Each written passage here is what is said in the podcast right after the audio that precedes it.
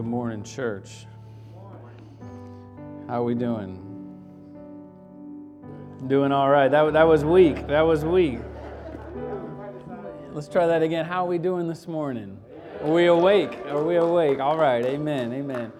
Uh, my name is Ben. I'm the lead pastor here. If you're our guest today, I would just love to welcome you again. Glad you could be with us, whether you're here in person or online. We're glad you took the time out on a Sunday to join us as we worship Jesus. If you want to grab your Bibles, we're going to be in Romans chapter 5 this morning as we're continuing our series called Solas. Romans chapter 5, beginning in verse 1 and verse 2. So just two verses. Two verses today.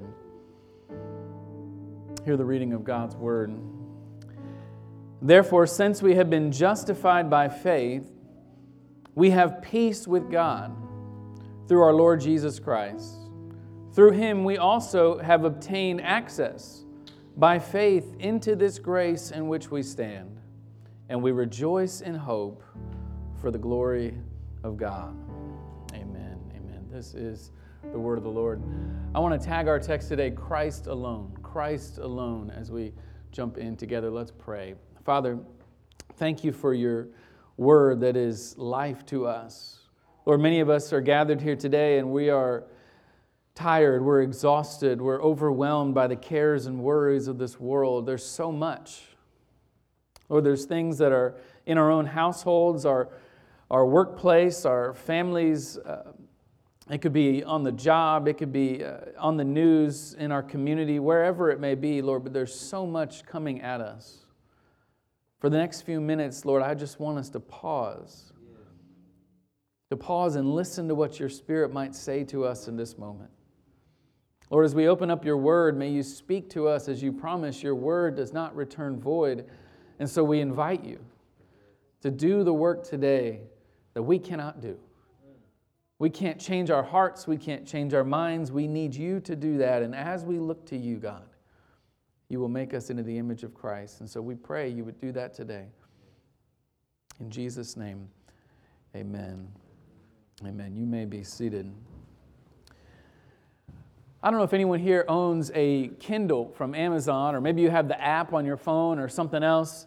Uh, but if you didn't know this, Amazon is tracking everything you highlight in that app. I find that fascinating. I'm not sure exactly why they need that data, but they are tracking what you highlight. And one of the greatest things about the Kindle, if you have one or have the app, uh, you, you can highlight things and you can search the highlights. So you can find things that you highlighted. So, you know, regular books, old fashioned paper books, you got to go find the book, kind of skim through the book. But this, you can search all your library. And so it's a really powerful tool. And so they started researching uh, what were people actually using this for? What were they highlighting? And so recently, a couple years ago, they released the greatest highlights, if you will, like the most highlighted passages in all of their books that they sell. Bestsellers like The Hunger Games and Harry Potter, and classics like Pride and Prejudice, or whatever it may be, and even the category of Scripture. So they, they released the, the most highlighted Bible verse in the Kindle app.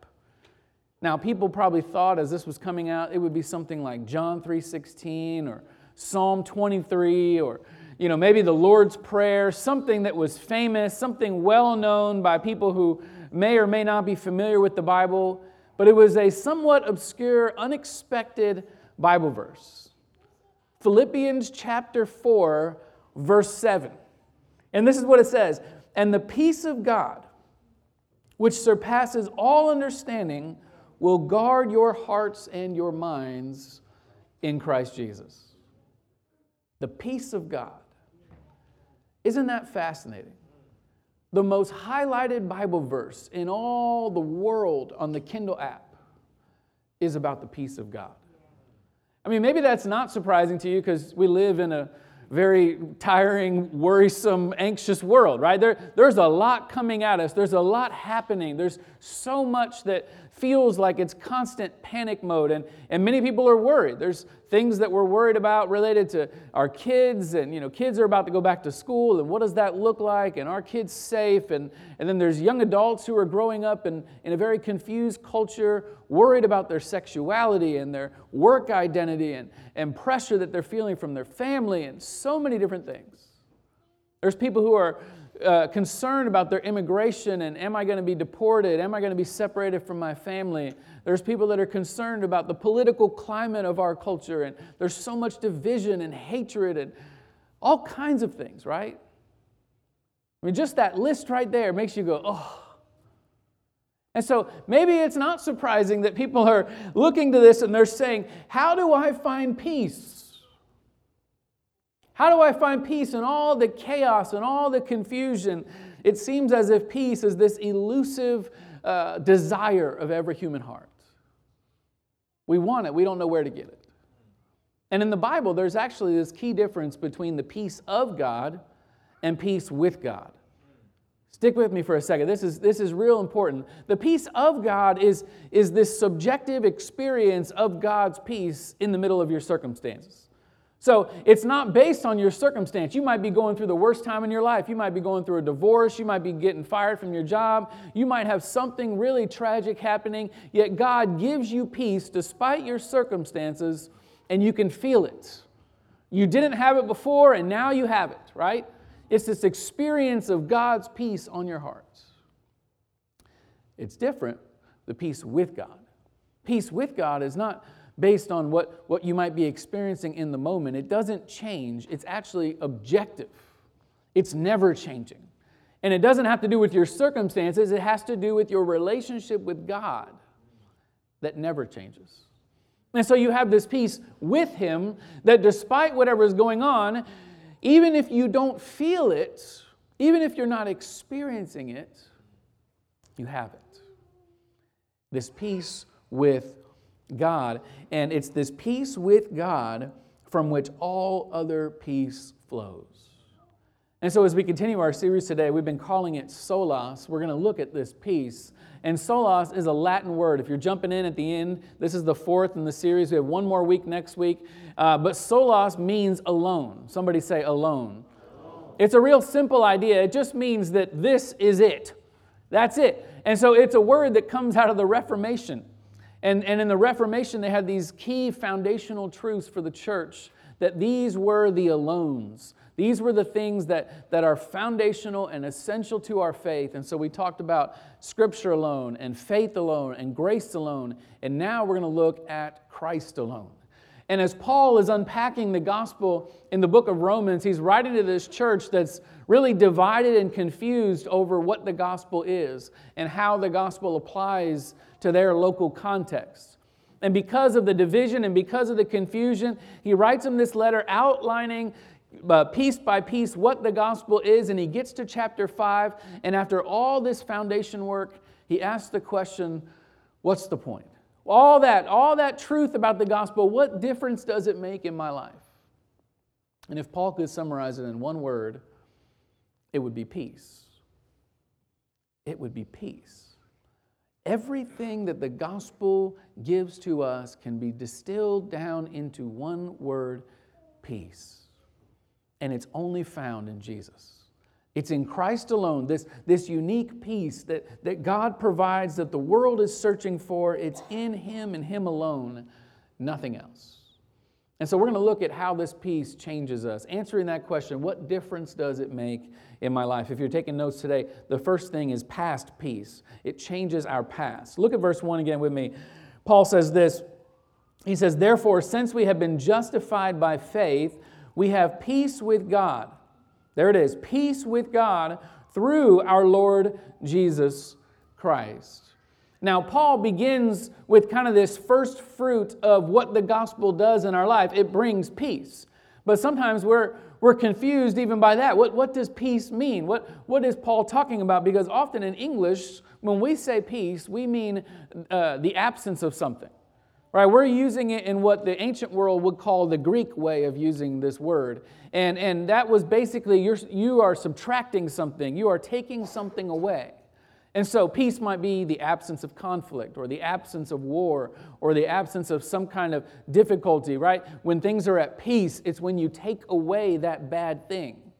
But in the Hebrew mind, not the Greek mind, but in the Hebrew mind, it's more than subtraction, it's actually addition. It's more than taking away something, you are actually giving something good. You see the difference? And so the word peace in the Hebrew mindset, in the Hebrew theology, it was really about this, this word shalom, which, which means wholeness or increase or complete. In other words, everything is the way that it should be. That's what shalom means. A couple years ago, um, our family took our daughters to the Lego store in Orlando. Has anybody ever been to the Lego store? If you have kids that love Legos, you're welcome. It, this place is just a massive uh, well, costly place to buy Legos, but but they have everything you can think of. You show up to the Lego place, and outside they've got this dragon built out of Legos in the little uh, canal next to the store. And then they've got this huge, uh, you know, Disney princess set and all these things, the life-size characters. And then you walk into the store, and everywhere you look is everything you could imagine in Lego form. So they've got different characters and different scenes and all kinds of things, but they're all in boxes. And this is fascinating to me. You walk up and everything's in a box, and on the box are a few things. You've got uh, the, the picture, right? You've seen the picture where it's got what, what you can actually make out of the Legos. And then in the bottom right corner, it's got how many pieces are in the box. And some of the boxes, you know, they're, they're 200 pieces, they're 500 pieces, some are like 20,000 pieces. You build like a whole city. It's this massive box. But no matter how big the box is, no matter what's on the box, no matter how many pieces are in the box, they all come in pieces. They all come in pieces, and it's your job to now put them all together. This is what Paul is assuming as he's talking about this, this peace. When he's saying peace is wholeness and peace is flourishing and peace is this shalom of God, what he's assuming is that we are like that box with just a bunch of pieces on the inside, begging to be put together. Right? As, as he's making his way through Romans, he's already talked about sin and how sin is more than a decision, it's really destruction. Sin is more than just something you decide to engage in in the moment when you were weak in your flesh or something like that. it, it is actually the disintegration of your humanity. It's, it's pulling you apart, it's, it's breaking you into pieces, and, and it's through Jesus, he's saying. It's through Jesus that you get put back together. And it's only through Jesus because Jesus is the only one who is together. Let me make that a little clearer. He, he's saying that Jesus, this, this Messiah who's come, he is in every way perfect. He is perfect in obedience, perfect in love, perfect in patience. He is the picture on the box, if you will. Right? He is what it's supposed to look like when you get done because he is the design. And then he comes and he lives among us and he's literally torn to pieces on the cross. He's torn apart so that we could be put together. He's torn apart so that we can be made whole. You see that? And it's because he does that, it's because this perfect one comes and gives himself to be torn apart so we can be made whole, that God can say over us, peace, wholeness. See, we use this fancy word, we call it justification. Justification is just another way of us saying that God is declaring over you his peace. God is declaring over you something that's not true about you in the physical reality, but it's true about you spiritually. In other words, you might see the pieces in your life scattered across the floor that don't look like the, the Star Wars figure that you think it should be, but God sees the box. God sees the final picture. God sees the perfect picture. This is the peace that God declares over you. He says, He looks over your past and He declares peace right? Peace over your darkest decisions, peace over your failed attempts, peace over your shame and guilt. Justification is a declaration of what is true about Jesus is now true about you. Peace over all your past. Now, does that mean you don't struggle anymore? Absolutely not. Of course you struggle. Of course I struggle. And like I said, there's these two realities now that happen when you come into a relationship with Christ. You now have one reality where your life is still in pieces being put together, and then you have another reality where God sees you perfect and beautiful and whole the way Jesus is. And so what you experience is not what God experiences about you. Does that make sense? What, what I'm saying is, is there's two ways that you are seen, and there, there's the what you see and there's what God sees. And what you see may be discouraging, it may be frustrating, but listen to what Scripture says about you. 2 Corinthians chapter 5, it says, Therefore, if anyone is in Christ, he is a new creation. The old has passed away, behold, the new has come. Right? The reality of grace is that you have a new status. You have a new standing. You have a new identity. And you might say, right, you might argue with me, well, listen, you haven't seen my life. You haven't seen what I've done in my past. You haven't seen what I've done right now. You haven't seen what I'm planning on doing. And listen, you're right. You're right. All of that is broken. All the things that have happened in your past, the things that you've done, the things that have been done to you, that you're right, it, it is not good. But listen, the question is not what do you see? The question is what does God see? Yeah, yeah. The question is, is what does he see when he looks at you? I mean, let me ask you, what, what from your past are you allowing to uh, affect your present right now? In such a way that you, you treat your past as if it is the defining thing about who you are. I mean, ask yourself, as you think about God and how He looks at you, how He thinks about you, what, what is the look on His face? As you imagine God and, and how he, he looks towards you, what, what is the expression He's making? Is it disdain? Is it disgust? Is it kind of a cold distance? Because listen, if you are in Christ, if you've put your faith in Jesus and you've made this transfer from old to new, from death to life, if there's any other expression on his face in your imagination than, than absolute delight and radiant love and overabundance of wonder and grace and mercy, then you haven't understood what's happened. You haven't understood it. You haven't understood when God declared peace over you, what He said was wholeness, health, thriving. That's what He sees. He sees what Jesus did and He puts it upon you and says, This is what I declare to be true about you. Whether you feel it or not, you've been justified, you've been declared peace. But that kind of peace over your past has effects on your present, right? That, that kind of pre- or peace in, in, in what God has done before shapes what he's doing now. And this is the second point present peace. He goes on to, to use the present tense in verse 2. Look at what he says. He says, Through him we have also obtained access by faith into this grace in which we stand. Now, again, here the Greek is helpful because the word access here, it, it, means to bring near, to introduce. I love how the New American Standard translates it. It says, we have, been, we, we have obtained our introduction. The word was often used of uh, powerful people, dignitaries, and, and royalty who would come in and, and they would introduce somebody to a party who wasn't supposed to be there. Somebody who didn't have the social status was, was brought in and they were given access. They were introduced to the other people that they didn't really belong, but they got in. Paul is saying Jesus is our dignitary. He's the one with the spiritual status who brings us in where we don't belong. He brings us into a place where we would have been on the outside, but now because we have peace, we're on the inside. We have access. A couple years ago, a friend of mine, he got invited to go to an Orlando Magic game at the new arena. This is when the new arena just opened, and he got courtside tickets. And uh, I, I, had never been courtside in my whole life. Grew up in Orlando, been to a couple games before. And me and my dad would always sit up in what he called the nosebleed sections.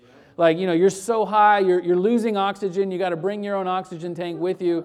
And, and that's where we sat, the $5 tickets. That, that, they, they, the Magic were really bad, let me tell you. They were giving away tickets. If you didn't want to pay $5, there were people outside just handing them out. But that, that, that was all we could get. And, and so we're getting invited to this game, and I'm like, yeah, I'll go. He picked me out of the two people. I, I love the Orlando Magic, never been courtside. So we go to the game, we pull up in this private parking lot, and you could tell it's all these, these elite ticket holders just by the parking lot cars, right? You can tell this is the entrance for someone else, not me. And then you walk in the entrance that didn't have any sign, nothing. And as soon as you walk in, there's this party going on. People are asking you if you want food and drink. And there's a lady who is showing you to your seat. And we go down this private elevator to the bottom where you walk out the same tunnel that the players come out of. I mean, you felt special. And then you walk around the court on the edge all the way to your seat in the front. And we had nothing between us and the game.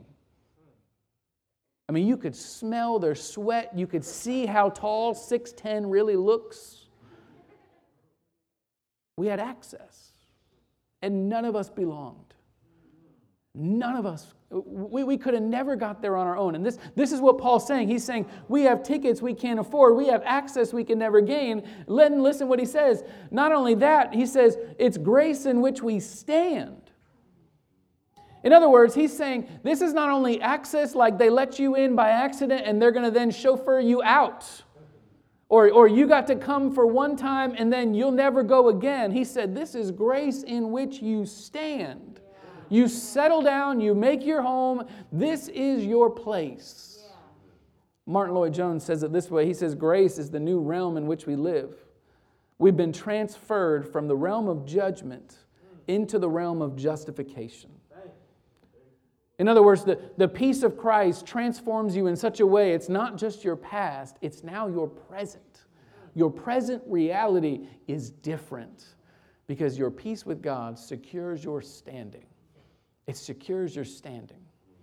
Whitney Houston was one of the greatest singers of all time, and uh, when she passed away, her funeral uh, was attended by thousands of people, and one of her friends, Kevin Costner, who was a dear friend of hers, and he spoke at her funeral. They, they were in The Bodyguard together, that 90s movie, right? And, and The Bodyguard was, was kind of where the two of them really kicked off their, their fame as far as the movie industry goes. And, and he was recounting some stories from their friendship and things that were going on.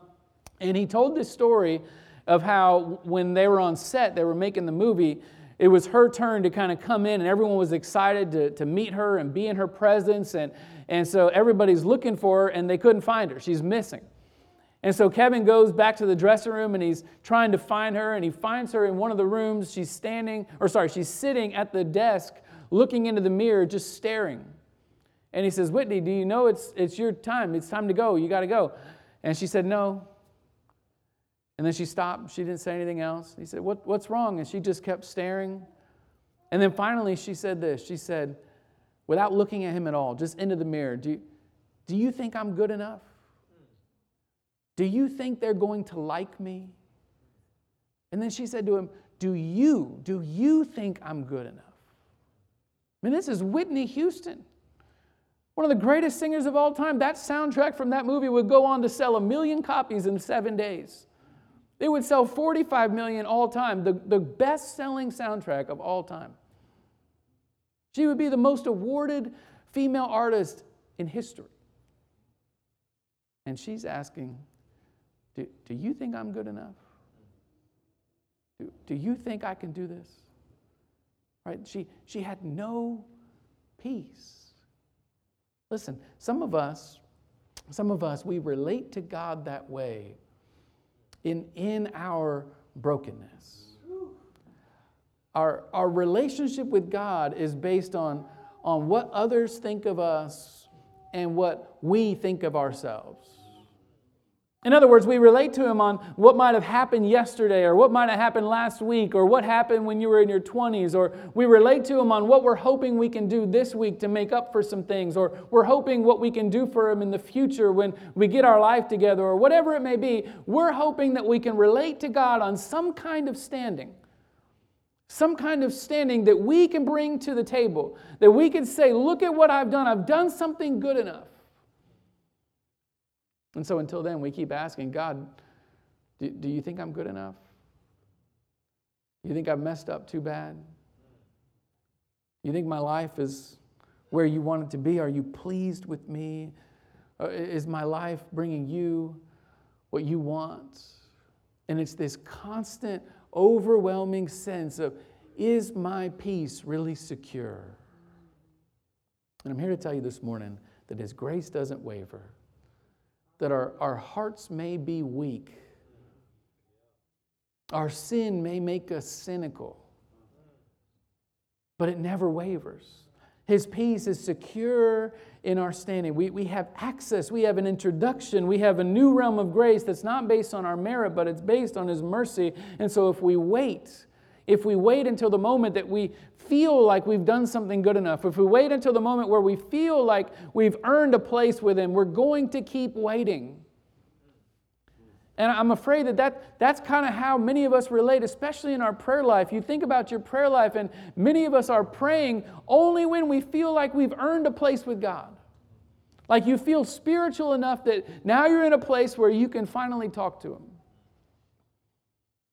It's like the last place, maybe in your life, where legalism is ruling and reigning because you're not living in His peace that gives you access.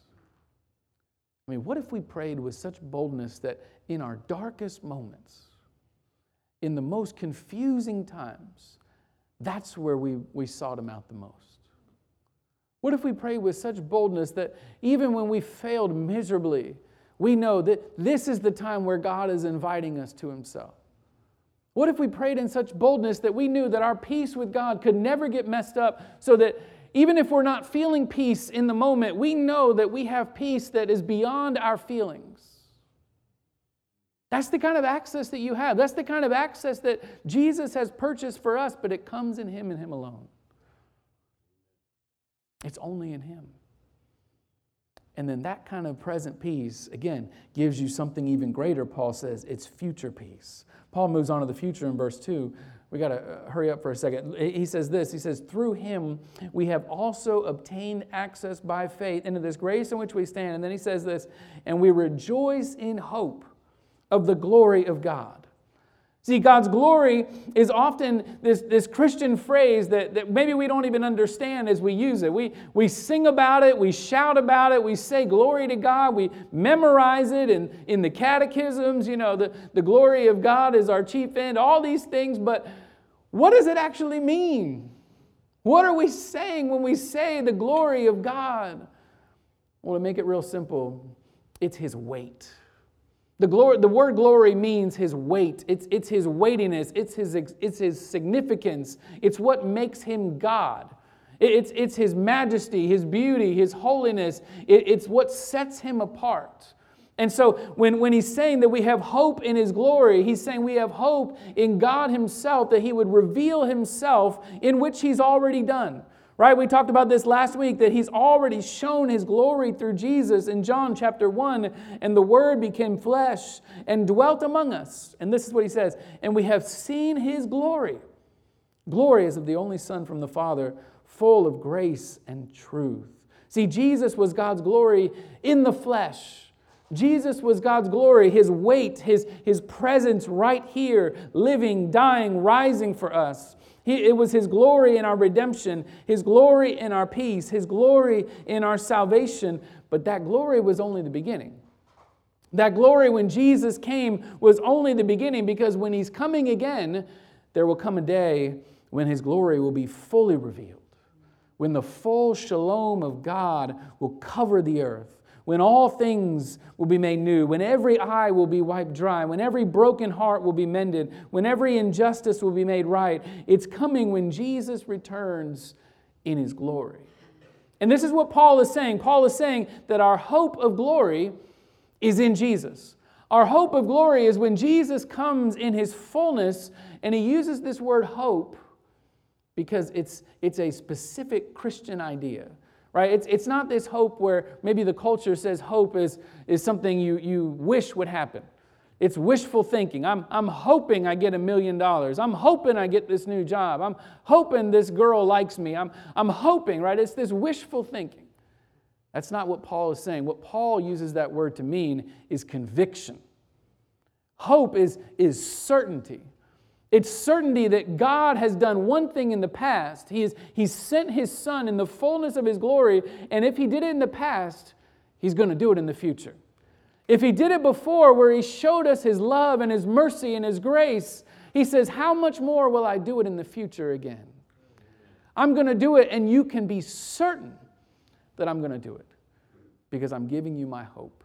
I'm giving you the hope of my word, my promise in my Son. And so he's declared peace over our past, he's secured peace in our present, and because there is hope of glory, he's promised peace, peace for our future. Our peace is confident because our hope is certain. It's certain.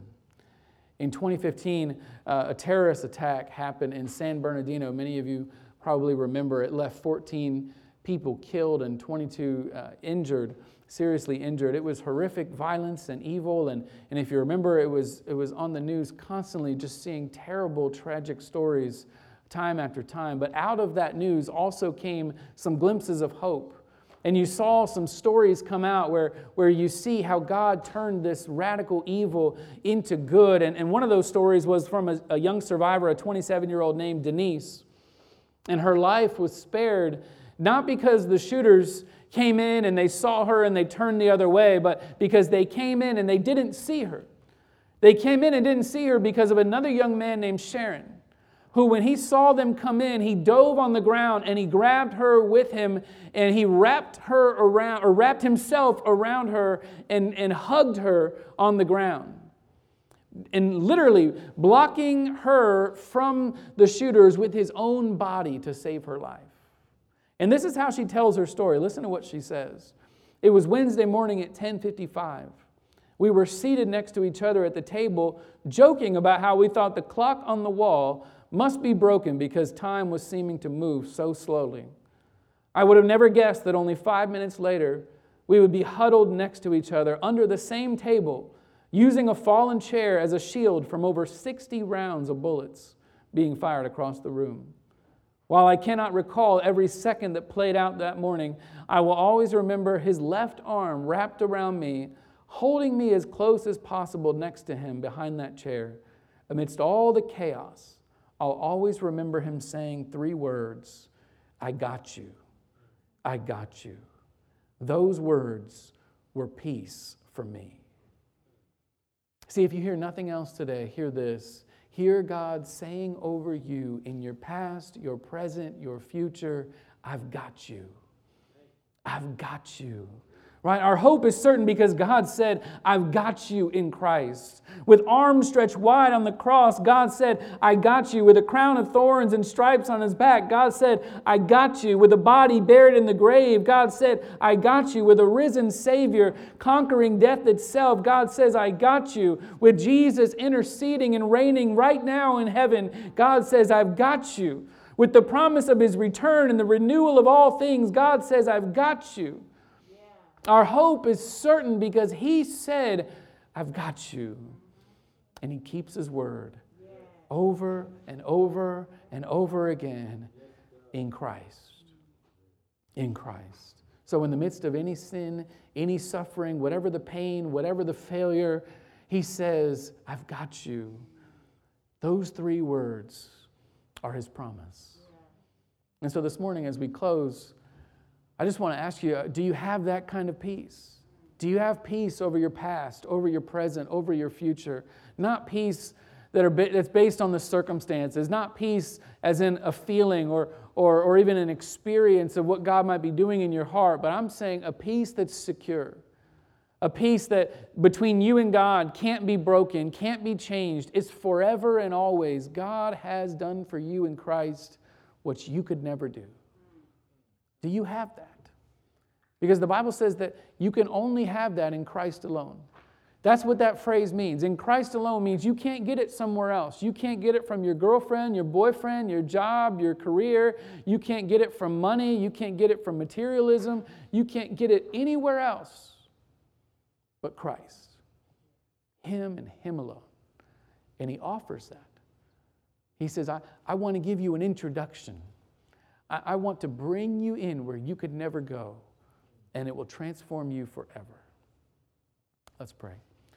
Heavenly Father, thank you for uh, your word that reminds us of the secure standing we have in Christ. Lord, it reminds us, despite what, what may feel like uh, unstable ground, it may feel like the sand is, is moving and it feels like we're falling and, and it feels like things are, are collapsing. But Lord, we know that your peace that surpasses all understanding is what's true. Your peace that declares over our past wholeness, health, thriving, salvation. Your peace that, uh, that declares over our present that you're with us, that you'll never forsake us. Your peace that tells us in the future you will come again and you will make all things right, that you will wipe away every tear. What a peace, Lord. We pray as we continue to worship you today, Lord, that you would, by your Spirit, remind us of that and live, or help us to live that out. We pray in Jesus' name. Amen.